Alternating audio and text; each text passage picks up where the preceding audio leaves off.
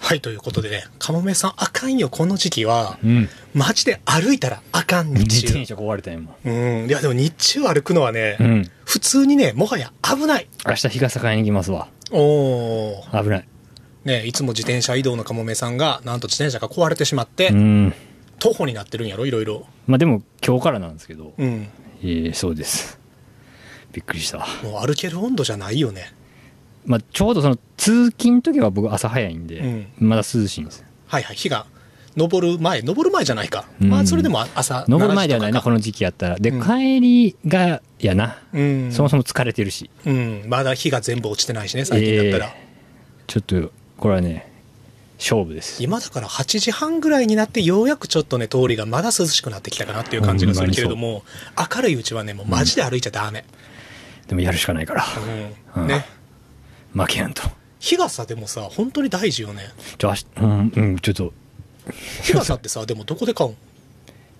日傘、えなんかでも今、あの、なんていうの、晴雨兼用、晴れ、うん雨用でも使えるとかあるし、あ違ってさそれがさどんなお店で売ってるの無印まあ、無印とか、ユニクロでも多分あんで。うーんと思う、まあそれこそもっとこだわるっていうかあれだとアウトドアーなるほどねモンモンベル、はいはいとかああいうの、んそうかアウトドアショップに行くのかそうですそっちの方が本格的でしょう確かにね、うん皆さんあの歩かれる機会がある方はね特に都市部の方はね、うんマジで日傘買った方がいいと思う俺が倒れるか、うんどうかよこの2週間あ自転車が今何倒かのれま比では較があるかと思ったけど別にないねカモメがうんまた倒れるかどうかだけやね、頭ボーっとしてるからううんん、はいはいということでね、まあ、今週もやっていきますけれどもカモメさん今日なんか素敵なお召し物を着こちらられたじゃないですか後でね写真撮ってもらおうと思うんですけどねえ、あの名古屋ですか名古屋ですねオンリーディングさんのねうん、 T シャツオフィオフィシャルっていうんかなまあ、名古屋のめちゃくちゃイケてる独立系書店の日本を代表する独立系書店ですよオンリーディングさうんんはのオフィシャル T シャツはいしまちゃんもさしまちゃんも僕もまあ結構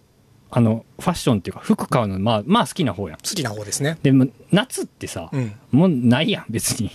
そうやね T シャあのアツピぐーらいでしょルできるものが少ないよねそうだから T シャツをずっと要はこう日々サーチするわけうですんよ、でまあそのいわゆるファッションのブランドもんとかもまあもちろんあるけど、でも今結構やっぱいろんな人がいろんなうんうんあれ出してるじゃん、で前からそのこのオンリーディングさんのさそれこそ前買ったあの台湾そう、オンリーディングさんがいろんなイベントの機会に T シャツ作られてね、販売されたりしてるんですよ。それが全部ことごとくいけてるという。あれはもうすごい愛用してるんであっと思って調べたら、うわ超かっこいいと思ってが、そその一番のオフィシャル T シャツよね。うですオンリーディングって書いてる。ええうちの T シャツ買えよ。どれ純読 T シャツ よ。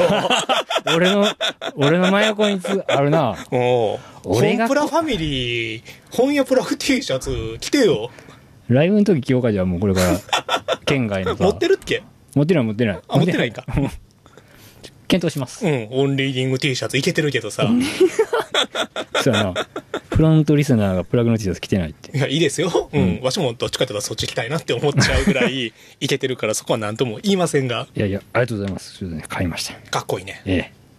あちそょうっすちょっとだからそのさオンリーディングってさ胸元にさうんロゴ入ってるやんフこれも可愛いねォフォントがさ、うんちょっとタイ語っぽい丸っこいフォントになっそうてなそいうそうそうタイ語っぽいよねちょっとくるくるってしてるねうんいいですよそうそれが超可愛いっていうところからちょっと無理やりタイ料理の話に、お願いしまうすん、続けていこうとお願いします思うんですけどもあれ今和歌山でタイ料理屋さんってさ実は多いんよね、うん中でもさツートップはね多分ねツートップうん、うちの周囲情報だけやけど、うんあのーあれ食べログとか Google 口コミ関係なくうちの周囲の人たちが行くタイ料理屋さん2台プラグ周辺の人たちが、が DD とチェンマイやと思うよね今、両方ともパッと僕はちょっとわからないんですけど、うん、この辺この辺ってことでもないえーっとねチェンマイが旗屋敷うんアロチの、はいえー北川はいはいで DD が和歌山駅前アロチの南あー和歌川山駅前、そうんでこれまでチェンマイはさもうね超アジアうん、アジアっていうのは作ったアジアじゃなくて本当に現地に行った店みたいな、うん、いい意味でこのなんかねゆるいアジアの空気が流れてるうん。超美味しい、うん。で DT はね DT 最近できたのよ新しいんや。新しい、まあ、うん最近といってもコロナ前ぐらいやと思うけど、まあできて、まあ、5年ぐらいかな、って、これはね、ついに和歌山にこれまでなかった、おしゃれタイ料理屋なのよ。おしゃれタイ料理屋、うあん。あ和歌山のタイ料理屋さんでね、座敷が多いの。ああカウンターと座敷みたいな。はいはいはいはいで、店によっては、これ和歌山昔からやっぱりタイの人すごく多くて、夜のお店されてる方も多かったから、うんうんうんうん結構ね、タイ料理屋さんってね、昼間っから飲んでるおっさんとか結構おるのよ。あうんうん。うんそう安いスナック使いしてる人たちがいるんやけど、うはいはいはいはいっていう、まあそれはそれでいいんやけど、うんそうじゃない DD は、もう完全に綺麗な、あー明るいあ、なんだったらちょっとイケてる韓国にありそうなカフェみたいな、ーうんうんうんうんただ料理は本格的っていう。だからまあ若い人でもとかそう、女性客が多女い。性の方でも一人でもとかそうそうそうそう友達ととかって感じだ女性に2人3人客が一番多いんじゃないかなおーただメニューはどっちも本格的あそうなんやただへー DD の方がなんやろねそのちょっとこじゃれてるうん盛り付けとか含めてもちろん両方島ちゃんい両方大好き、ああすごいうん、今週両方行った今週今両週両方方行行っったたうんああすげえ 今週食べたタイ料理のツートップ言っていいお願いします料理名料理名料理名料理名、はいえっ、とねもうツートップただねちょっとねこれ1位2位があるなもう ね2位第2位はい第2位はね DD はいで食べましたソムタムプーおおソムタムプソムタムってさ、うん青パパイヤのサラダねーおおタイ料理の大定番おーこれにねプーが乗ってるのプ発酵したサワ ガニーわあ美味しそうやけど俺食 われへんまあ、高学類アレルギーやからねアレルギーやからうん、それはしゃあないあーでもこれがさ初めて食べたのね、うんソムタムプーっていう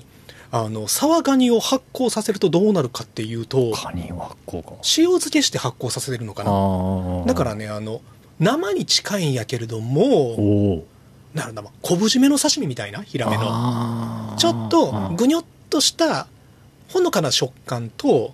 いい意味で臭みがあるっていううんななんか独特の風味を醸し出してるカニの味はすんのカニの風味はあのねサワガニの風味っていうのがサワガニな俗に言う、まあ、湯がいたでっかいカニとかとはちょっと違うんやけど、うんあでもねな半生やから、あそういうことかうん、生の確かに大きいカニと同じような味はするのかなでもやっぱり発酵させてるから独特の香りはついてるからね、うんだからこれがね何とも言えないぐらいメコンウイスキーに合うあだからやっぱなんやろちょっと当てやなそうあ あそしてね第1位第一位うん今週第1位、はいチェンマイの、うんうラわ分かれたそらチそェうンマイかのね、ランチ、メニュー、はいチェンマイラーメン。チェンマイラーメもンうこれ最高。うーん初めて食べたの、チェンマイラーメン。うん今まで夜飲みに行ったりして、おかずはいろいろ食べてたけど、うんチェンマイラーメンっていう名前から、まあラーメンはいいかなみたいになってたんやけど、うんランチだったからさ、チェンマイラーメンを頼んでみたらさ、もうこれ最高。うんラーメンとは言いつつ、フォーに近い米の麺なんよね。はいはいはいはいの中にゴロッとした鶏肉とかうんもろもろが入ってて、で味付けはちょっとあのスープのね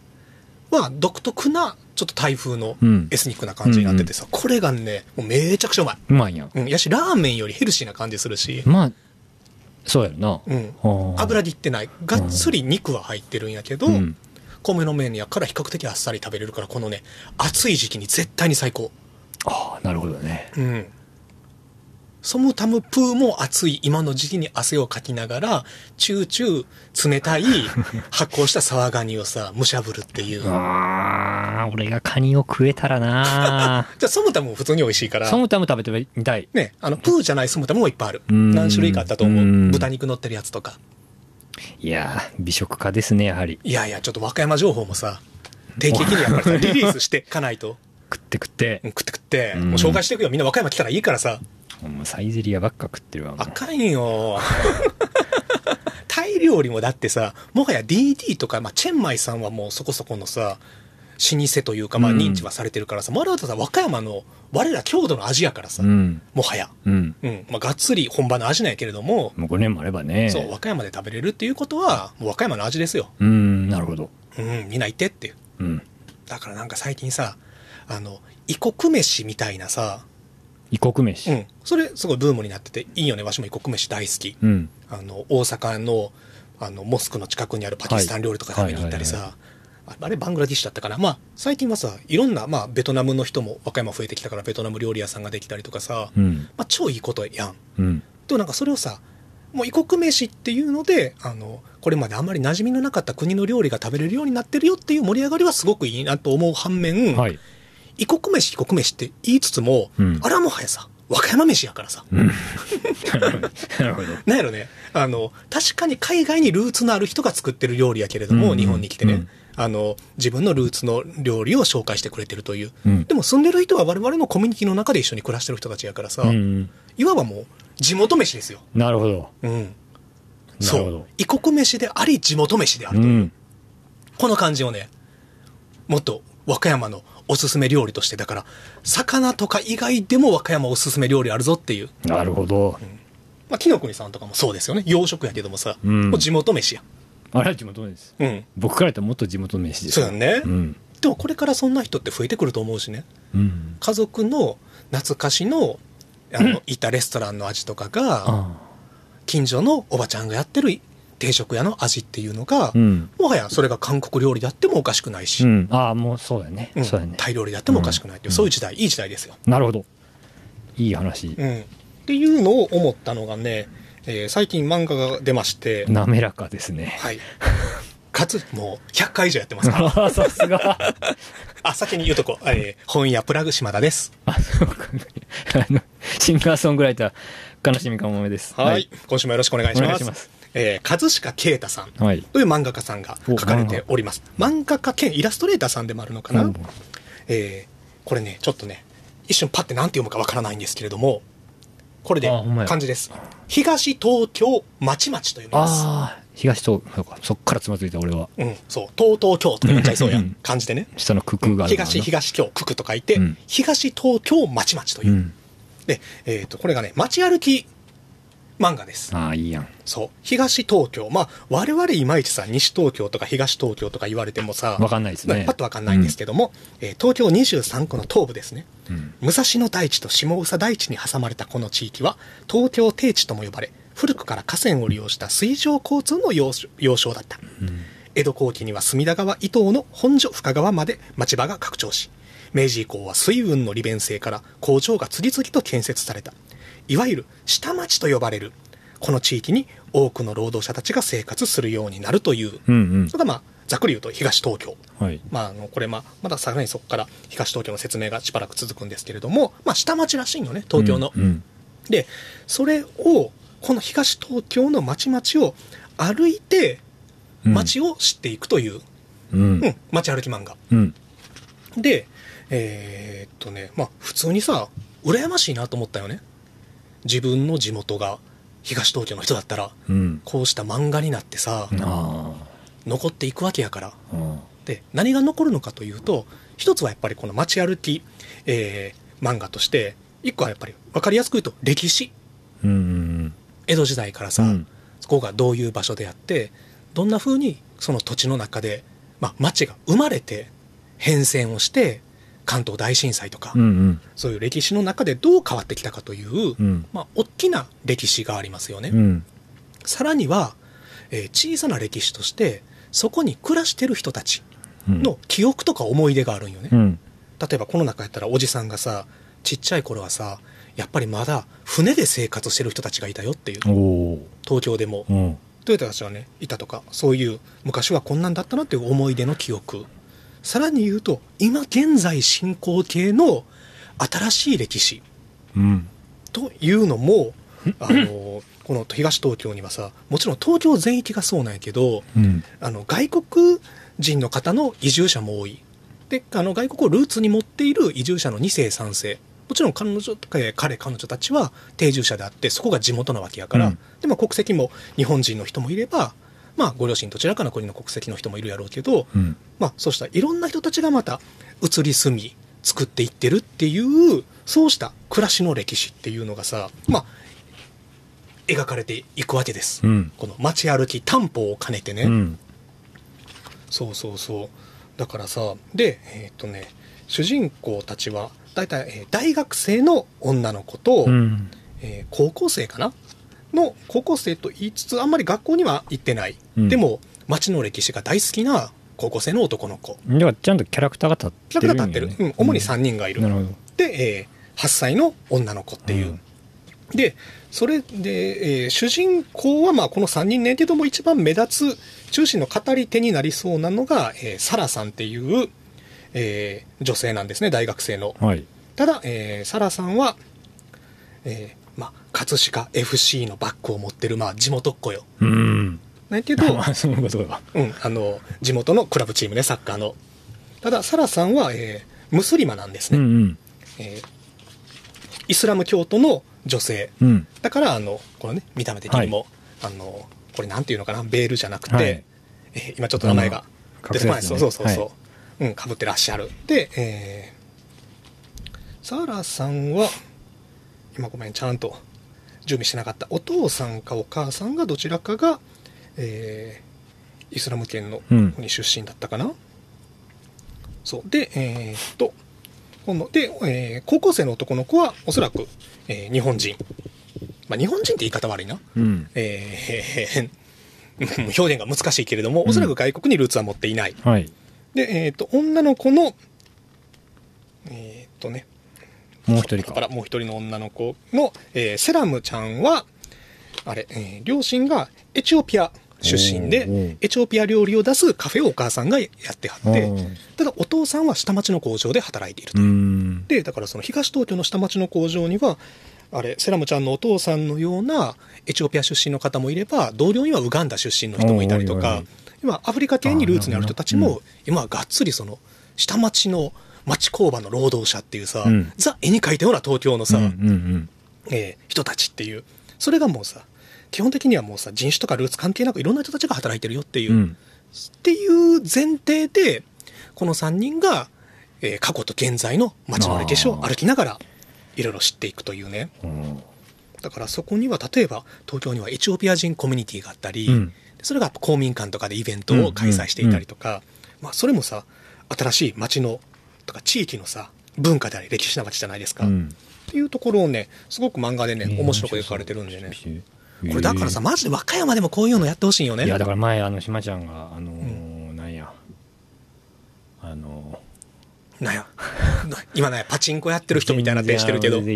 あの集まりに行ったって言ってたよあの取材についてってあタイのお寺ねそうそうそ和う歌そ山のタうイのそねうそうそうそそううそう島ちゃんが漫画描けばいいよまあじゃあ漫画描けねえよだから島ちゃんの島ちゃんの語りをそうそうそうそうそれちょっとこれ行政に1000万ぐらい出してもらわなあかんわほんまによ1000万1000 1000万いやでもなそんなんできたら和歌山から全然面白いの描けますようんね、まあやっぱりその東東京と比べると、えーまあ、我々が主に生活をしている北和歌山に、うんうん、それだけいろんな町があるかというとうんあるわあるよあるまあるそれはあるよある漫画になるだから俺もしばらく歩きやからさうんあそれいいよねだからやっぱりちょっと気になるもの をさ毎日同じやからなでもいやでも発見があるって、まあまあちょっと違う道通って帰ってみいや確かにあるとは思あまだこんな電気屋さんやってたんやとかさううんねあなくなってしまったスナック街があったんだとかさちょうどだからあの多分全然聞いてる方はイメージ浮かばないと思うんですけど、うんそのあのえっと歩かなきゃいけない駅がね東松江駅っていうのがあって、うんあるんですけどでそこのね前にほんまにスナック街っていうかもうもうあのすごい古いあの、まあ、要は飲めるところがあったんですよ、うんずっと。でまあすごい、まあ、いわゆるほんまに古いちっちゃいお店が何店舗も入ってるみたいな感じの通りかなでまあ要はちょっと、まあ、ほんまにその周りに地元の人がうん行くかなみたいな感じのとこやったんやけどついにやっぱりなくなりましてねあの更地になりましたああそれがほんまこの一週こ今月の話やから多分でも営業してなかったんかな俺でもギリギリまでしてたようなイメージあったんやけどなだからなんていうかなほんまに野良猫とかがね、はいはいめっちゃくちゃ集まってるようまなあところとかで、細い路地の中に小さな店が集まって、そこが飲み屋街という通りの名前を掲げてるみたいなところよ独ね、特の雰囲気のある場所やったんやけどねもう今綺麗に更地になってね、まあ、和歌山減ってくよねこの近くにもさ、銀座通りがあるけどさあ 細い路地のね、うんうん銀座通りも多分営業してるの2店舗ぐらいやもんねああそっかもともとはだからもっとあったんやろうけどだから銀座通りと名の付くぐらいやからああもうやってないんやな、うだかんらまあもう更地になったから思い思い出は僕はないけど、うんやっぱまあ根こそぎなくなったなっていうのは確かにそうかもねそうですようん、まあでもちょっとこの東東京まちまち、今、あの、ごめんなさいね、いつも通り準備ができてなくて、さっと登場人物たちの名前が言えなかったんですけれども、うんえーサラさんとセラムさんと男の子の名前が、うん、えーあ、はるたくん。春田君はるたくん13歳。 13か、うん。21歳、13歳、8歳の、ああいいなうん、街歩き。やっぱ街歩きっていう自体が楽しいからね。うんで、我々はやっぱり東京を知らないからさ、あ、東京の下町って、各駅停車みたいな感じで、駅に降りてう、んその駅前を歩くみたいなうんうんうんうん感じやからさ、うん、なんか勉強にもなるし、知らない街を知っていくっていうのはワクワクしていくものですね。いいねうん、うんおすすめです。ありがとうございます おすすめです今日はちょこちょこやっぱり考えさせられるようなこともあるしう、んうん、やっぱり海外にルーツのある人が決してまた東京でも住みやすいとは言えない、うん、ことがあったりとかでもあの特に2世3世の人たちはあのなんやろねもうそこが生まれた時から地元やからさ、うん自分の地元って選べやんやそうやねん。うんそうですようん、っていうようなことがねちょっとあのそんな直接的に何かを訴えるじゃないけれどもさらっとセリフのうんうん端々からそういうものがあったりとか、うんよかったよかったって。なるほどうんんあとね話戻るけどタイ料理屋さんってさ、 うん、飴くれるんよね食後食後食後うんであのちょうどねわしね飴めちゃくちゃもらいたかったのうん飴が欲しかった飴が欲しかった、うんあのー工藤レインさんのこれ今すごい売れてるエッセイでね「桃を煮る人」おううんまあ、大人気ですよね工藤レインさん5年ぶりの食エッセイ集その中でねすごい面白い、えー一編がありまして、まあ、短編の食にまつわるエッセイがいっぱい入ってる本です、うんあのね焼肉屋さんで工藤レインさんが恋人とあのランチを食べに行った時に、はい帰りにねお口直しの飴って焼肉あり屋ますさんねのとこにくれるやん、はいで普段はもらわんねやけどもなぜかその日はちょっと気になってもらって、うん店を出て車に乗るまでの間にすぐ口に入れちゃったと、うんうんでそこですよ、えーこれはちょっと本文から、えー引用しますお店の自動ドアを出て車に乗り込むまでのほんの数十秒の間で私たちは飴玉を口に含んだぶどう味味だうんと私が言うと彼は聞き間違えたのかという顔で首をかしげたぶどう味味だよぶどうの味じゃなくてぶどう味の味がするのんわかるっていうさうんわかるっていうならん、うんうんうんうんそうあのもうずいぶん前から果物のお菓子は果汁をそのまま詰め込んだようににょ濃縮されたジュースを飲んでいるような味に進化したように思う特にグミもはやその果物を超えてしまっているのではないかと思うくらい果汁の酸味や甘みが濃い飴もガムもアイスもジュースもみんなみんなブドウ味味からブドウそのものを求めて進化してしまったうんうんという中でああなるほどその飴がそう、私が小学生だった頃の駄菓子屋には、まさにぶどう味味のように、いちご味味やメロン味味のお菓子がうんたくさんあったような気がする。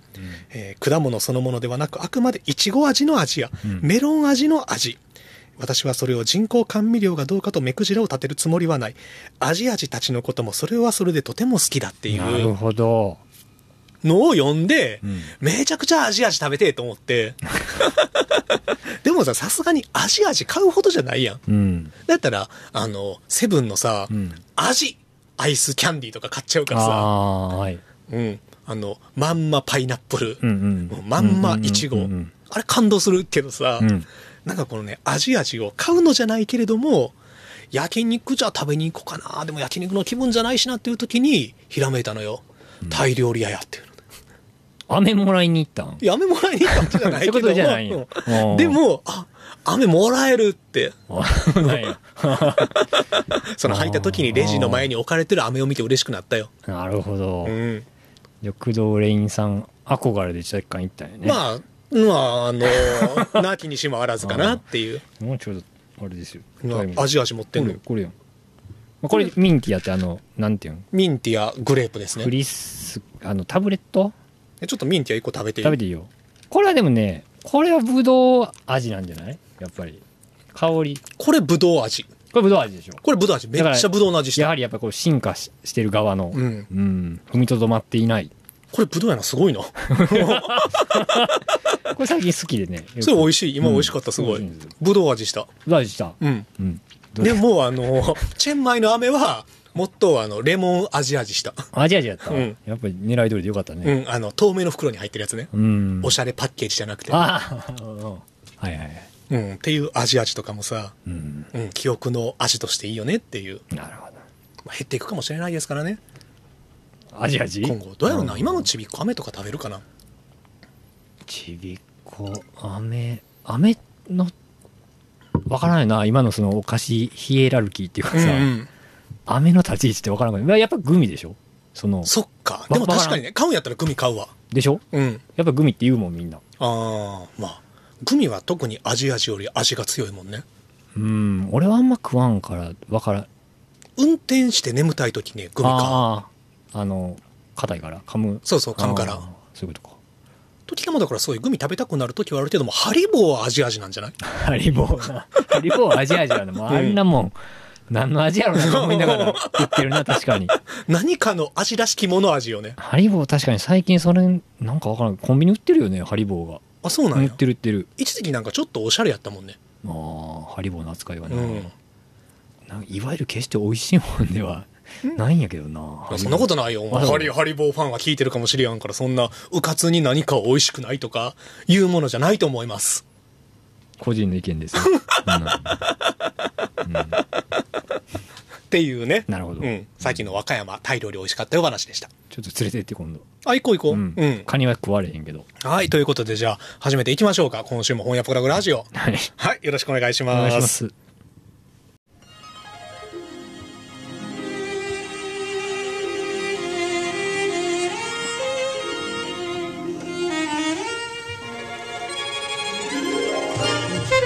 はい。ということで、改めまして、こんにちは、こんばんは。和歌山県和歌山市にある本屋プラグ店内からお届けしております。本に関する話題や本を入り口に様々なカルチャーを紹介するポッドキャスト番組、本屋プラグラジオ。パーソナリティは私、本屋プラグ島田と。はい。シンガーソングライター、悲しみかもめです。はい。ということで、本日は7月20日ということで、うん。まあもう季節は夏、セミも鳴き始めておりますね。夏休み直前や小学生の夏休みっていつからそろそろもうほんまにそうちゃううーん。多分多分やでセミ取りとかするのかな 一人したセミ取りはした。したかお墓参りとか行くときに、ああなう、うんん虫かごとうんあれをあの虫取り網うんを持ってったりとか、あの小学校の時の学校のお祭りってあったやん、あーあったなうん、あの時に夜な夜な祭りが終わった後、ん夜の公園で脱皮するセミをみんなで見たりしたね、ーそれいいいい感じやなうん、いい感じな夏夏っぽいややと思夏うっぽい子供エピソーセミのだ見てんのなかなかの経験よねあれはドですかね時間長いけどねまあそうそう時間ない子供の時の永遠と思える夜の時間があったからこあそーいいじゃんいいじゃんできるものですねいいじゃん見たい今あったら見たくない YouTube 早送りでいい早送りでいいですタイムラプス的なやつでいいです我々はいつからそうなってしまったんでしょうか、うんあ、うんそしてねあの今週の,、まあ、あの文芸ニュース本屋ですからおー芥川賞、おえー決まりましたね芥川賞はい、えー市川沙央さんの「ハンチバック」これハ現ン物チバック面白かったねこれは、あれまああの報道とかでもねニュースとかでもね、えー昨日かな一昨日かななっておりましたので皆さんねあのご存知の方もいらっしゃるかと思いますが、えー市川沙央さんという作家の方1979年生まれ、うんえーで、えー筋疾患先定性ミオパチーといういわゆる難病をはい抱えていらっしゃいまして、えー人工呼吸器を使用電動車椅子当事者、うんが、えーご自身の、まあ、体験というかあーまなるあほ、ど今の、まあ、難病患者としての生活を多分に反映させた作品ということで、うんまあ、そういうところがねすごく注目はされてるんですけれども、あのねただねもう面白いのよもううんあの初めのさ一文からさ「えー、こんな始まりすんの?」っていうあの難病当事者の方が書かれてる難病もを抱える主人公の小説そして社会にメッセージ性もあるって聞くとさうんちょっと身構えちゃいそうやん、はいはいもうそうじゃねえんだよ面白いんだよってまずさ、うんあってさもう一番初めの冒頭ね「ハンチバック」うんえ表紙を広げて3ページ目ですねまあ12ページがタイトルで、うんうん、一番の冒頭はじめ読みますね、ヘッドタイトル都内最大級のハパブに潜入したら港区女子と即ハメ 3P できた話、前編タイトルリブ渋谷駅から徒歩10分一輪のバラが傾く看板を目印に俺は欲望の城へとたどり着いた、どうもライターのみきおです今回はハプニングバーの超有名店バツバツバツバツバツに潜入取材してまいりました、では早速レッツゴーペアーズでマッチングした早稲女の S ちゃんと肩を並べて入店。待ち合わせ場所に先についていた S ちゃん。ニコッと笑った顔が在局キー局の最初から完成された新人美人アナみたいで可愛い。黒いタートルネックニットに包まれた胸は E カップ。うん実はミキオ、会員証をすでに持っています。ライター転身前に常連でした。っていう。えってなるやん。うんえってなるやんう。んで、えーまあ、これは何かというと、この主人公の女性は、まあ、難病患者なんですけれども、できる仕事として、こうしたアダルトサイトに、ネットで調べてきた情報をもとに、こうしたこたつ記事を書いてると。ああなるほどうん、だから本人は一切経験してないよね、はいはいはいはいもちろん女性だし、はいっていうところから始まるっていう中で、えーもうちょっと面白そうやん。うんでさらに彼女は、まあ、実際その、まあ、普通の生活っていう、まあ、普通っていう言い方よくないけど、まあ、うんいわゆる一般的な大多数の人が経験するような、えー生活というのが、まあ、難しい状況にあるわけですよね。うんで、えーそうね、ミオチュプラミオパチっていう、えーまあ、難病を抱えてると。うん中で、ただ、彼女は、あの、生活には困ってないの。うんうんお父さんお母さんが、その、娘のために、まあ、ちゃんとした遺産を残してくれていて、うんで、えーその、ケアをしてくれるホームで暮らしているから、うんその、お金の心配と生活の心配はない。うんで、こうした、ただ社会には出たいということで、うん実際に肉体的に外の世界に出るわけじゃないけれども、うんこうした仕事を通じて、えーお金を稼いでうんでそのお金を寄付しているといううんのが、えー主人公なんですねでこれがやっぱりすごいのがさ彼女にはさ夢があるのようんもうだから彼女はその結婚して子供を産んでみたいなことは、まあ、自分にはできないとうんただ妊娠するまではできるとうんうんセックスをしてうん妊娠することはできるでうん彼女の夢は中絶をしてみたいっていう、ああなるほどうん、でその中絶をしてみたい理由っていうのが、えーこれ本文から引用しますね、えー1996年には、まあ、法改正があってやっと障害者も産む側であることを公的に許してやろうよという法が、えー正されたが、うん生殖技術の進展とコモディティ化によって障害者殺しは結局多くのカップルにとってカジュアルなものとなった、うんそのうちプチプラ化するだろううんだったら殺すために腹もうとする障害者もいてもいいんじゃない、うんすごいそれでやっとバランスが取れないっすてごい。いうすごいねうんっていうなるねまあもちろんその社会的な、えーメッセージとか考えなくちゃいけないことはいろいろあるんやけれどもさ単純に物語としては、うんちょっとしたピカレスク小説的なうん話でもあって、うんだからまあ主人公がさある意味かっこよくも見えてくるし、それで実際彼女はそれに向けて動き出すっていうところがあるんやけれども、うんそこはね本当にサスペンスとしての面白さもあるという。でだからさその難病を抱えてる人の話ということで身構えちゃうところもあるんやけど、うん読み出したらもう引き込まれるし。もう今までだって冒頭からねうん、あとやっぱりすごいなと思ったのは結構ね性描写もあるんやけれども、あのーまあ、こここれここあーどうしようかなまあネタバレになるからやめとこう、うんそのやっぱり難病当事者の方のその性描写っていうので、うんもうね、ま、もう我々見たことないし読んだことのない、ああなるほどなううんん、その露悪的な意味じゃなくてね、うんあなるほどねっていうのがうんうんあったりする、そうした面白さもうんありつつ、でまあ一個やっぱりねすごくただ、えー社会的なメッセージとして我々が特に本屋として考えなくちゃいけないところこれはね結構いろんなところでもはや引用されていますね。うんで、えー彼女は大学院だったかな物語の中で、うんとにかくまあ研究をしてると、はい勉強してるとなったらもちろんさ参考文献とか読まなくちゃいけないうんわけですよただ彼女はやっぱりその肉体的に負担が大きいのよね、うん車椅子で過ごしてるし、あの筋骨と筋肉がちょっと変形してしまってるから、普通の姿勢を取ることがうん難しいという中で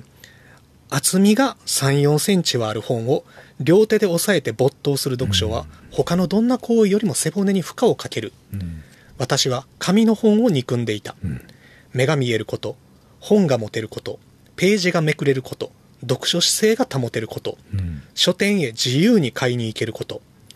5つの健常性を満たすことを要求する読書文化の町相撲を憎んでいた、うんその特権性に気づかない本好きたちの無知な傲慢さを憎んでいたうん曲がった首でかろうじて支える重い頭が頭痛をきしませ、うん内臓を押しつぶしながら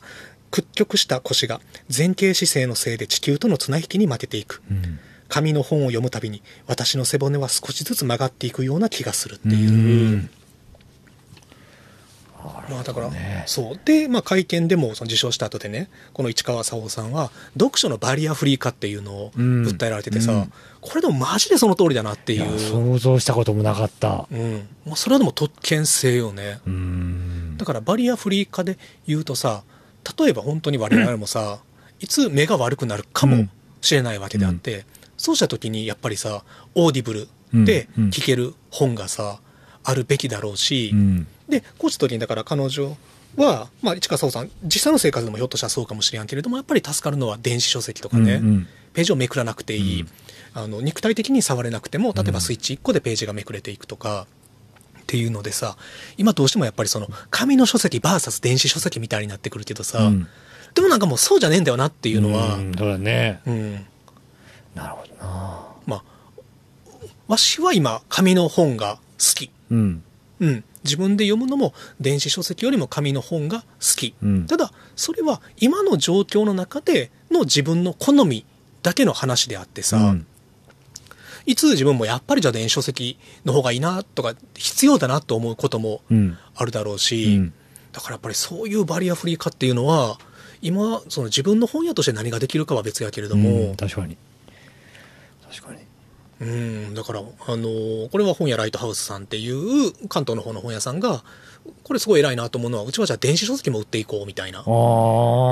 まあ、すぐにには形にはできやんから、それこそ電子書籍サイトへ誘導することで、アフィリエイトとしてお金をもらうとか、うんまあそうした手段もあるだろうし、まあやっぱりなんやろね、今まではどうしてもさ、まあ本屋をやってるから紙の本を売るね。うんどうしてもみんなに紙の本が売れてほしい、買ってほしいとは思うんやけれども、うん電子書籍じゃなくてっていう。うんうんでもなんかもう、それはちょっとね、視野が狭かったかなっていうのも反省させられましたね。へえすごいうん。ますごいなあ、確かにね、うん重たい本って重たいしね、そもそもが。だからよく言うやん人を殴れるような厚さのとかまあ、さドンキっていうねあ、のもうまあドンキ本ね。ほうんまにうんん。まあそれ飲はまれへんもんねうんそれはそれでいいもんやし、ドンキも大好きやけれどうんも、でもやっぱり中に書かれているコンテンツっていうのは、決してそれでよ、それの状態で読まれるのがベストっていうわけではなくう、んうん、選択肢としてはね、うんすごくあるべきよね。いやまあ面白いって言い方はあれやけどうん面白い話やうねんその可能性の話でもあるしさていうかまあもう、やらなくちゃいけない話ようね。んで、それに対して市川沙央さんが、まあ、難病当事者で初めての芥川賞作家になったと。おーで、それに対して、まあ、もちろん初めてやからさ、うん初っていうことがさ、話題になるわけやけど、うんでも逆に考えてくださいと。まあ逆に考えてくださいって言い方はしてないけど、2023年になるまで、なぜ難病患者の作家が出てこなかったのかを、うんもう一度皆さん考えてくださいよってうん言われたけど、うん確かにそれはその通りであって、今はタブレットでさ、うん執筆もできるけどさ、うんうんこれがペンだったらさ、ペンが持ってない人もさ、そうやな当然いるわけだし、作家になろうと思ったらたくさんの本を、まあ人によりけりやけど、うんやっぱり読んでる方が強かったりする中で、うんうん、読むのが難しかったりであるとか、うんあとはまあ作品を書いた時に今の時代だからネットで発表できたりもできるけどそうやねうん、やっぱりその出版社の人とココンタクトを取るとかっていうのがどうしても難しかったりとか、あの不利な状況っていうのはさ明らかにあるわけや、うんのそれの一端がまあもちろん文学界というか、まあ、出版業界もそうだったということを改めて認識する機会になるというね。すげえうんで、まあ、これに対して、今の日本の社会は、マイノリティとされる人たちが何かを主張すると、それに対して、何も深く考えずにさ、うんイチャモンつけるバカどもが出てくるんやけど、うんもうこれバカというかさ、なんかもう、社会の良くないものがうごめいてるものが、なんかドロドロしたジブリに出てく る、あの、もののけ姫で、はいドロドロした泥が、黒い嫌な泥がさ、うんあの、来る感じで、ツイッターとかネットニュースのコメントとかで、あ、そんなこと言う人だったらもう本読みませんみたいなことをさ、う言んうやつは出てくるんやけど、それに対してももう、ちゃんと、なんやろね、あの、まあ、そういう人たちはいるよねとか、そんなのは無視したらいいよじゃなくて、そこに対しても、な抗っていくというか、うんうんもう、掃除をしていく必要があるよねみたいなことは思うしね、社会としてね。うんでもやっぱり電子書籍っていうのは、うん、大事って改めて思った。なるほどな、うん。本屋さんが言うとなかなかまたあれですなまあでもそうですよ。だから入りそ、組まうれですなんまあそれはだから、あのー、ある程度のビジネスとしては、あのね、いろんな考えなくちゃいけないこと、課題は多いけれども、でも人が本を読むっていうことはさ、ビジネスとはまた別のさ、そうですねうん、それはもう人権に近いものがあるから、うんそれはまたビジネスとは、ビジネスは後から追いついたらいいから、うんまあ、全然そんな先に進んですらないんやけれども、うんそういうのが進んでいけばいいなっていうのはね思いました。なるほど、いい話っていうのもありつつだねひたすらに面白いからハンチバック。クで薄いから、そうやうねん、1時間あればね読めるうん、短編映画ぐらいなるほどもうマジでね後半もすごいから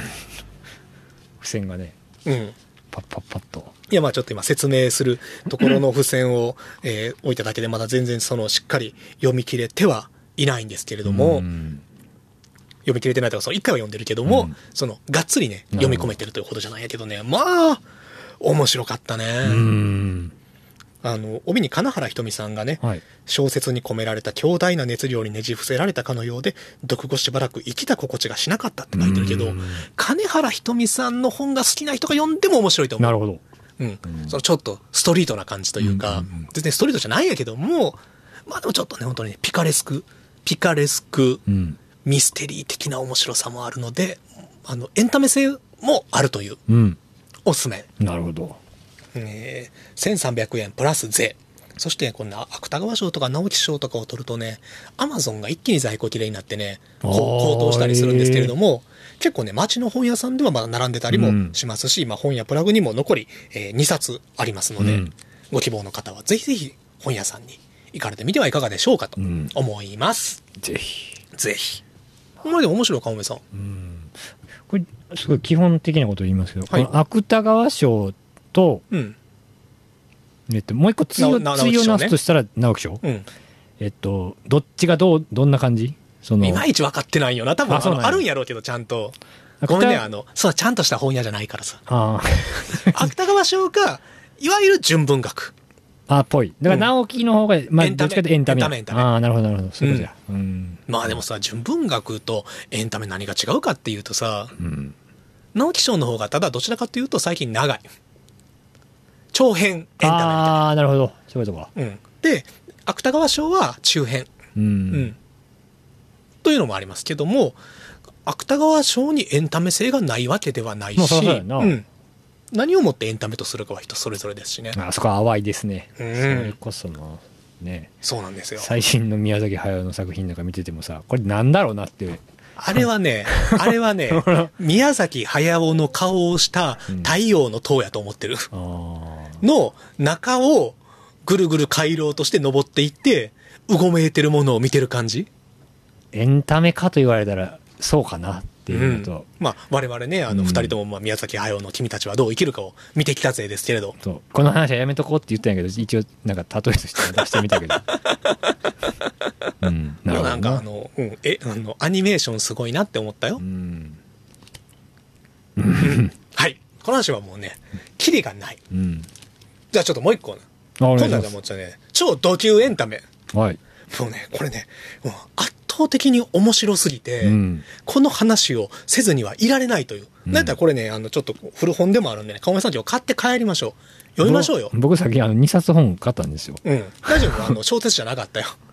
そうですね、うん2冊はねこれね、すごかったね。えー M.W. クレイブン、東野さやかさん役。東野さやかさんなってるかな東野さやかさんかな東野さやかさんでした。あー危ないあー危ない。 失礼しました。えー M.W. クレイブン、東野さやかさん役。早川書房から出ております。早川さブラックサマーの殺人。ん ブラックサマーのの殺人もうね、ストーリー言うで。はいもうストーリーからしてね、もう、もう、という。ちなみに言うと、これは、えー刑事、ワシントン・ポーシリーズのうん第2作目なんです。 2作目2作目。はいなんで、1作目を読んでる方がもちろんわかるんやけれども、私はこれ2作目から読みました。あじゃあ1作目は読んでない状態でとうん。それでもね、全然いけた。うんうんあの、語り口がうまいから、前回までのあらすじっていうのはないんやけれども、うん会話の端々でうまく前回までのあらすじと前回構築された人間関係の現在地っていうのを、うんうん、まあいろいろむか、ま、第一で事件があって、うんこの人物とこの人物はこんな関係になってます仲良くなってます敵対してます、うん信頼関係が生まれましたとかっていうのをねセリフでわかるようにしてくれてるかあらーそんなにあの戸惑うことはないなるほどえーこれオフィシャルの、えーストーリー読みます。かつて、刑事ポーによって、一人の男が刑務所送りにされた。カリスマシェフとして名声をほ誇った、ジャレド・キートン。彼は、娘のエリザベスを殺した罪に問われたのだ。だが、6年後の今、その娘が生きて姿を現した。おーキートンは無実なのか。あらゆる証拠が冤罪を示し、窮地に立たされたポーを助けるべく、分析官のブラッドショーが立ち上がる。強烈な展開が読者を驚愕させる英国ミステリーシリーズの第2作という。おー面白そう面白そうやろこれね、そう、6年前に、えー一人のカリスマシェフがいたんですね。うんジャレド・キートンっていう、うん彼の娘が失踪したんです。しそうでしうん、娘がいなくなっちゃった。はいで、警察が来る。たはいで、ただここでね、その当時の責任者がポーだったのよね。うんで、ポーはね、ジャレド・キートンに会った時に、もうすぐわかるのよね。こいつはサイコパスだと。へえで、彼はカリスマ、イギリスを代表するカリスマシェフで、うんテレビにも出て、メディアにもいっぱい出ててあ、ーセレブとも友達が多い。うんで、自分の番組もテレビで持ってると。うんで、あの、サイコパスっていうのは、もう人を魅了する力は持ってるんよ ね。うん、その場を支配する魅力、支配的に振る舞う。でも、このね、ジャレド・キートンのレストランの話を聞いたら、もう例えば部下に、まあそういう超有名レストランからさ、みんな憧れるわけよ。その店で働きたいっていう。で、さらに、はじめはみんな皿洗いから入ってさ、ソース担当とか、いろん,、まあ、いろんなメインの料理する人とかさ、レストランの中のヒエラルキーがあるやん。うんで、どうやったらじゃあ出世できるのか、レストランの中で。例えば、二人同じぐらいのレベルの人がいて、んじゃあどっちを取るかっていう時に、ジャルド・キートンはどうするかって言ったら、熱い鉄板に手をつけさせて、どっちが我慢できるかみたいな。っていうようなことやっちゃうサイコパスなんよ。はいで実際にサイコパスなんよ。うんで、それで、ポーは失踪地点やと思いきや、もう一度やっぱりその、レストランもしっかり調べると。うんそしたらエリザベスの結婚の後みたいなものが化学反応でできたと。出たんやだから、で、しかも当時の観察医、えーその科学捜査をした結果、うんそれは亡くなるぐらいの失血をしたはずだと。あ量量っていうかそうそう、血の量が。吹かれてはいるけれども、あーなるほどなるほどうん科学捜査の結果ね。うんうんっていうので、状況証拠で、あうん、ジャレド・キートンをあなるほど逮捕して、一応科学的根拠というかがあそう、ってってこたとだです死ね体は見つからなかったんよ。おーでも、有罪判決が下ったと。なるほどで、終身刑になったう。んそれが6年後、うん娘が現れるんよね。うんでも、ポーは、絶対に、あの、むす娘は殺されてるはずだっていうことを信じてる。うんでも、DNA 検査をした結果、うん現れた娘はエリザベスに違いないという、そこはそうなんやそこはそう。でも、その娘も、すぐに姿を消しちゃうっていう。あ出てきたのに。で、どうするっていう。で、面白いの、まず物語の面白さとしては、しょっぱなから、もうこのね主人公のポーが窮地に立たされてるのよ、うんだって無実の人間を、うんしかもサイコパスのうんどんな復讐をしてくるかわからないカリスマシェフを6年間終身刑でぶち込んじゃった、うんでもポーは信じてるんやでうんサイコパスあいつが絶対犯人で、うんこれには何か裏があるとうんでも警察からは何という失態ということでさらにポーのことを面白く思ってない人間たちも警察内部にはたくさんいるから、うんもうポーをいかに失脚させてやろうかという、でも状況的には完全にポーが絶望的に不利なよね、そうやな、 うん、それをどうこう何反撃を加えていくのかっていうあーだからまあミステリーよくできたミステリーなんでもちろん物語は2点3点していくんやけどただその犯人探し系ミステリー真相をなんていうかな意外な犯人を探す系の古典的なミステリーではなくて、うんもはやちょっと007に近くて、うん圧倒的な悪役キャラサイコパスのはいカリスマシェフとどう戦うかみたいな、うんそうした話になってるからね、うんちょっと007っぽいよねうんっていうのがまず物語の面白さあーもう一つの面白さはもうキャラクターがとにかく魅力的、うんこのまあ主人公ワシントン・ポーっていうのもこうお偉方を怒らせるなんていうかなえー NCASCA 国家犯罪対策庁重大犯罪分析課の部長刑事うん部長刑事あの FBI みたいな感じね、うんイギリスでいうところの、うんなんだけれどもこうもう自分が信じたことを捜査するから、うん結構警察内部の中ではもうあいつは何何をしでかすかわからないということで、うんうんちょっと、えー厄介者扱いを優秀ながらされてるところがあるといううんので、ただ彼女、えー、とこのワシントン・ポーの窮地を救うのが、えーあらすじにも出てきました分析官のブラッドショー、うんえーティリー・ブラッドショーっていうねね彼女女性なんやけどね、うんもう超天才のいわゆるなんかあの数学とかコンピューターとかいろんなことができすぎてもう天才として育ってきてるからちっちゃい頃から、あの社会性が一切ないっていうあーねいいねうんあの、ポーと一緒にバーとか行って、えーポーが、あの、まあ、えーまあ、ナッツとか食べるやん。うんだから彼女は食べやんのよね、うんで、なんでナッツ食べないんだよって言ったら、知ってるバーのナッツには統計上100種類以上の人の尿が含まれている という統計があるから私は食べないとか、うんうんうんうんうんで、それでポーが氷入りの飲み物を飲んでたら、ちなみに氷には、あの、えーあの、大便の方のうん大腸菌が検出されたりしていますみたいなことを言っちゃうみたいな。うんうん、社会性がないただ天才っていう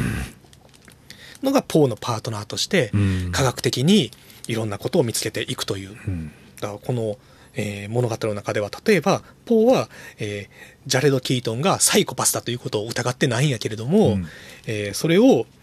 このティリー・ブラッドショーはあのえージャレド・キートンのメディアに出てるインタビューをあの喋ってることを、うんうんうんあの言語の解析通路を自分でプログラミングを作っあーてねその喋り方でどんな言葉を使っているかということからこれはサイコパスに違いないということ を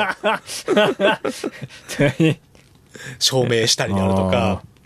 あとはえーっとね他に面白い人物だとはエステル・ドイルっていうこれ病理学者病理学者あの死体のはい見分とかをはいはいするお医者さんですね、うんこれ、えっと、エステルも女性なんやけど、うん彼女も天才で、うんあのいろんな人が見逃してるものを死体からうん見つけてくれるという、うんそれがこの、えーえーポーの窮地を脱する反撃の初めの一一手になるんやけど、このエステルも超変わり者で、うんあの、えーまずこの、このブラックサマーの殺人の中で登場した一番初めのシーンで、ポーが死体安置所に会いに行くと、えーおばあさんの死体が解剖台の上に乗せられてて、その足の爪にいろんな紫のネイルを塗ってて、んうんその色を見ながら、今晩自分が塗っていくネイルの色をどれにしようか悩んでいるみたいなね。やば いじゃんやばいじゃんで、両腕にはデビッド・ベッカムより多いタトゥーが入っているっていう、まあ超かっこいい。うん人物がいたりであるとか、そして何より今回この悪のカリスマ、なるほどシェフ、ジャレド・キートンっていうのもね、登場シーンはそんなに多くないんやけれども、要所要所でもうなんかこうね、すごい悪役感が出てて、こんなモンスターみたいなやつと戦えるのかっていうああそんな面白いんですよ面白そうやなうーんっていうね物語もストーリー面白そうじゃんうん登場人物も面白いうんあとはねグルメ描写も ねすごく良かったりするっていう、イギリス料理ってあんまりあんまりさ印象ないというか日本で少ないよねイギリス料理食べれるところって、うん確かに確かにそんなに食べたことないよねうん何イギリス料理って何有名な、自分がイギリス行った時ははい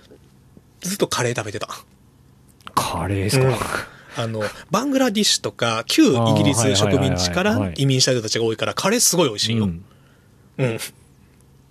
ぐらいかな今パッと思いつくのはなかなかでもこの中で例えばねえー、っとちょっと待ってくださいねイギリス料理イギリス身を乗り出すようにして燻然とする匂いを吸い込んだ天にも昇る幸福感に包まれた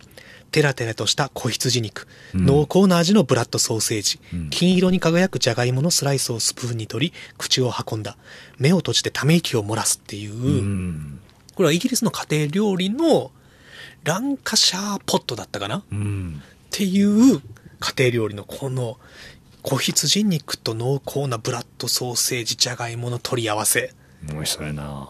とかあとはねえーとこの店のパイはうまかったパイかううさぎ肉の繊細な味わいがうんベーコンとリーキとよく合っているそれがこってりしたエッグカスタードに包まれているバター入りのパースニップのマッシュはコクのある懐かしい味だったっていう、うん単語で言うとちょっとよくわからないんだけれども、そうでですねもこのね、まあ、あの、もっと、んもちろん長い文脈の中で語られてる話なんで、うんこのね、料理描写がすごく美味しそう。うんまあ、何よりカリスマシェフがさ、敵やから、うん彼の超一流レストランの料理とかも出てくるわけですよ。うんね。それも美味しそうなのそれが、時に美味しそうだったり、美味しそうじゃなかったりするっていう。んで、えーっと、これ物語展開としては、あの、一番初めに、クライマックスシーンの直前まで来るのよ。なるほどあるやん、映画で。はいうん。クライマックスシーンから始まって、はいはいはいはいで、明らかにピンチになって、うんその数日前、みたいなんでううう始まるやん。ありますねその形式で、うんこのね、冒頭に、このクライマックスね、うんまあ、クライマックス言っちゃっていいのかな まあ、わかるわ。うんうんうんの中で、出てくる料理があるんやけど、うんそれね、強烈なんあで、ーそれはね、読んでみてくださいっていう。えあの、冒頭にも出てくるし、本当の最後の最後のクライマックスで、ある本当に悪を象徴するみたいなーへえ料理が出てくるんですけど、あこれ象徴する料理料理まあ、まあ、1に物語、2にキャラクタキャーラクター、そして3に語り口のうまさっていうのもあってう、んあのね、まあ、今言ったみたいにそのさ、ちょっと映画的やん。うん初めにクライマックスっぽいところが出てきて、で、何日前って言って物語が戻っていくっていう。それもね、すごい、本当だから映画っぽいし、最近のね、連ドラっぽいんよね。うんあの、一生一生が短いの。うん場面転換が、はいえーあることがあって、で、次の場面に移ってっていうので、本当にその、ワンカッワンシーンワンシーンが短いから読むのが全然苦痛にならない。うんそして、あの、何個かのシーンの後には、本当連ドラみたいにクリフハンガーがあるのよ。ああうん。物語の展開。うんあの、この本書の中でちょっとメタ的にも使われてるんやけど、ポー、大変なことになったっていうのが、う んなるほど3回、4回出てくるのよ。なるほどうん。もう、あの、反復的なギャグにもなってるんやけうんうど、っていう中で、ただ、もう読者はまた何かが起こるのかっていう、本当にその意外な事実が明らかになる。うんさらには物語が悪い方にもいい方にも動いていくっていう、うん短い章立ての中でただ次へ次へもうぐいぐい読ませる語り口っていうのがうん本当に連ドラっぽい、ううんん、海外連ドラがだから好きな人は1週間ぐらいちょっとずつ読み進めててああなるほどああ面白かそういうまったたなるし、ただねあー私はもう1日で一晩でペロリとペロリと言っちゃいましたねペロリといただきました、まあうんペロリじゃないよあの600ページぐらいあるからなかなかね分厚ういん文庫のいや、もう最高やったね。えもう全然2巻からいけるし、ただやっぱりね、ちょっとあまりに面白すぎたんで、えーもう早速次の1に行こうか3に行こうか迷ったんやけど、三もあんねや3もある。うんあの、今はキュレーターの殺人っていう3の方に行っちゃいましたうーね。んで、4が9月に出るのよ。待ったなしやな、待ったなし。いいな、うん。今だからもうね、まだ1を読んでないから、ひょっとしたら1面白くないかもしれんから さ。まあ、1のストーンサークルの殺人は、英国数理作家協会賞、最優秀長編賞、ゴールデンダガー賞受賞っていう、まあ、めちゃくちゃ評価されてるんやけど、タイトルを知ってますあ、ね本当ですか。うんまあ、読んでないから無責任なことは言えやんからさ、うん面白くなかったじゃん。うんじゃあもう2読まねえよってなるとよくないから、うん言えることは、2めっちゃ面白いから読もうぜって いう。とりあえずね、1も絶対面白いんやけうど、んそう。そやね。まあ、わしは、私はたまたま古本で入ってきて、うんもう読ん読んだらもう面白かった。あこれは注文せなあかんということで、まあるほど前回注文したんですけども、そやね。うん。2は保証する。うんでも、多分1も面白いから、1から読んだ方がいいかもしれないね。語り口としては新しいですねう、ん。うん、で、もうここだけの話、早川書房の鈴木さんも、2が一番好きって言ってた。へえ、で、タイトルがさ、ブラックサマーの殺人やん。うん、このブラックサマーっていうのは何なのかっていうのもね、へえ物語の途中でね、はあ、これがブラックサマーかっていう、あるんですねあるんですう。んブラックサマーっていうのも物語のキーになってくるんですよ。うんまあ面白いね。今なら間に合う。最近あれやなホラー小説ばっかり読んでたから、うんただ本当にドラマチックやから、グイグイグイグイ読ませるよ。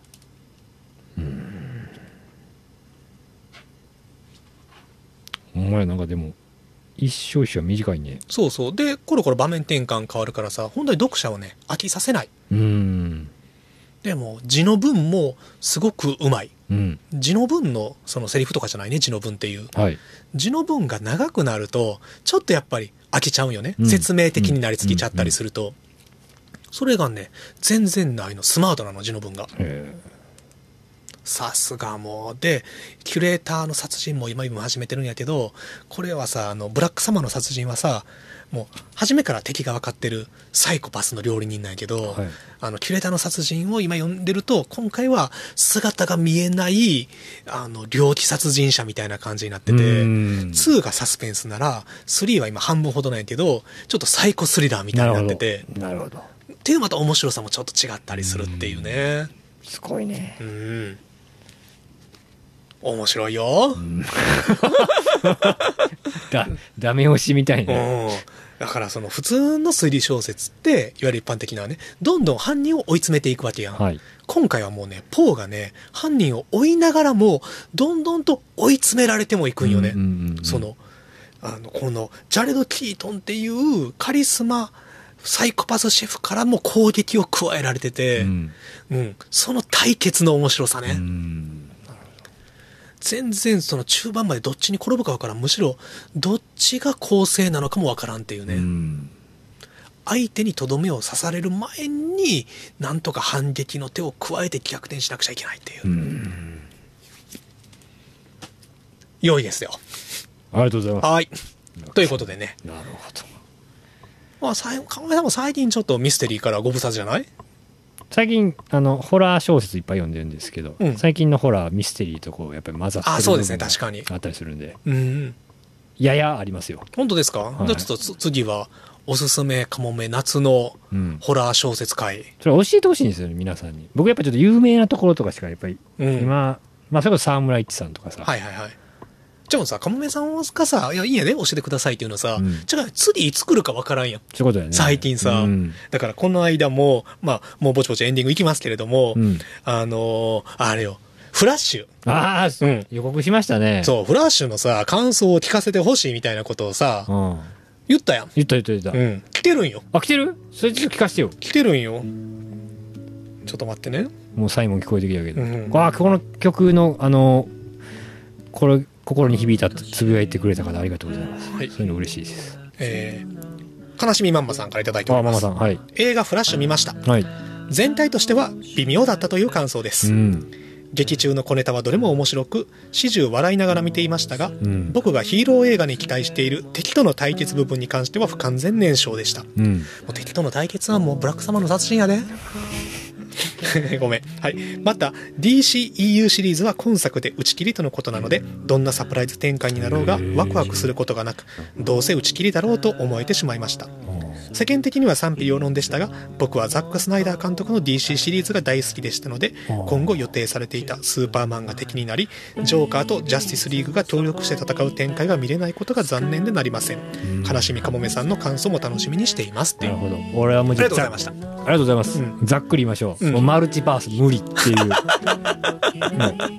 ももうこれ言っときましょううちょっと多すぎるよねもうアメコミ全部マルチバースやもんそうねです今あのーちょっともう考えるのを放棄しました、うんはい、でかもめさん的にもじゃあ微妙やったうん、そうですねそのじゃあいわゆるストーリーのオチオチっていうかクライマックスで泣かされはしたんやけどこれ泣かされてんなって思って泣いてたかあーら機械的にねうーんあのそういう仕組みやからそれ泣いちゃうよみたいなそうこですそうですれは見の逃したんやけどじゃあ見やんでよかったっていうこと別にうんまあでも一緒に感想言い合いたいからちょっとどっかで見るわやっ ぱりうんそうやねだから僕もマルチバースアレルギーやと思ってくれた らいいよそんなこと言うなよ君たちは、えーいかに生きるかもああある種宮崎駿あ的だかなら俺そマれルチはバーねスやったよそれはすごい良かったと思った、うんこれやってあ地獄やろって思ったあはいということでえー本やプラグラジオでは皆様からの番組の感想もしくはお便り等々を募集しておりますしそうであすあのどうした大事なえー、と来週ですもう来週になりました7月29日に本屋プラグライブ土曜日悲しみかもめ VS 19時お寿司のともみいやあと半席ほど余ってますんでね皆さんぜひちょっと暑い中ですけどお早めにご予約いただければと思います行くでよろしくお願いしますはいじゃあ皆さん来週土曜日に会いましょうそれまでに来週の木曜日にまた本屋プラグラジオでもお会いしましょううん次は誰かなはいありがとうございました好きな人はほとんど嫌い Maybe 夜を抜けた二人だけの場所は Maybe 何もないよきっと何でもいいから Baby いつもそばにいて掴んで離さないで Maybe あなたのこと好きな人はほとんど嫌い Baby 夜を抜けた二人だけの場所へ Baby 何もないよきっと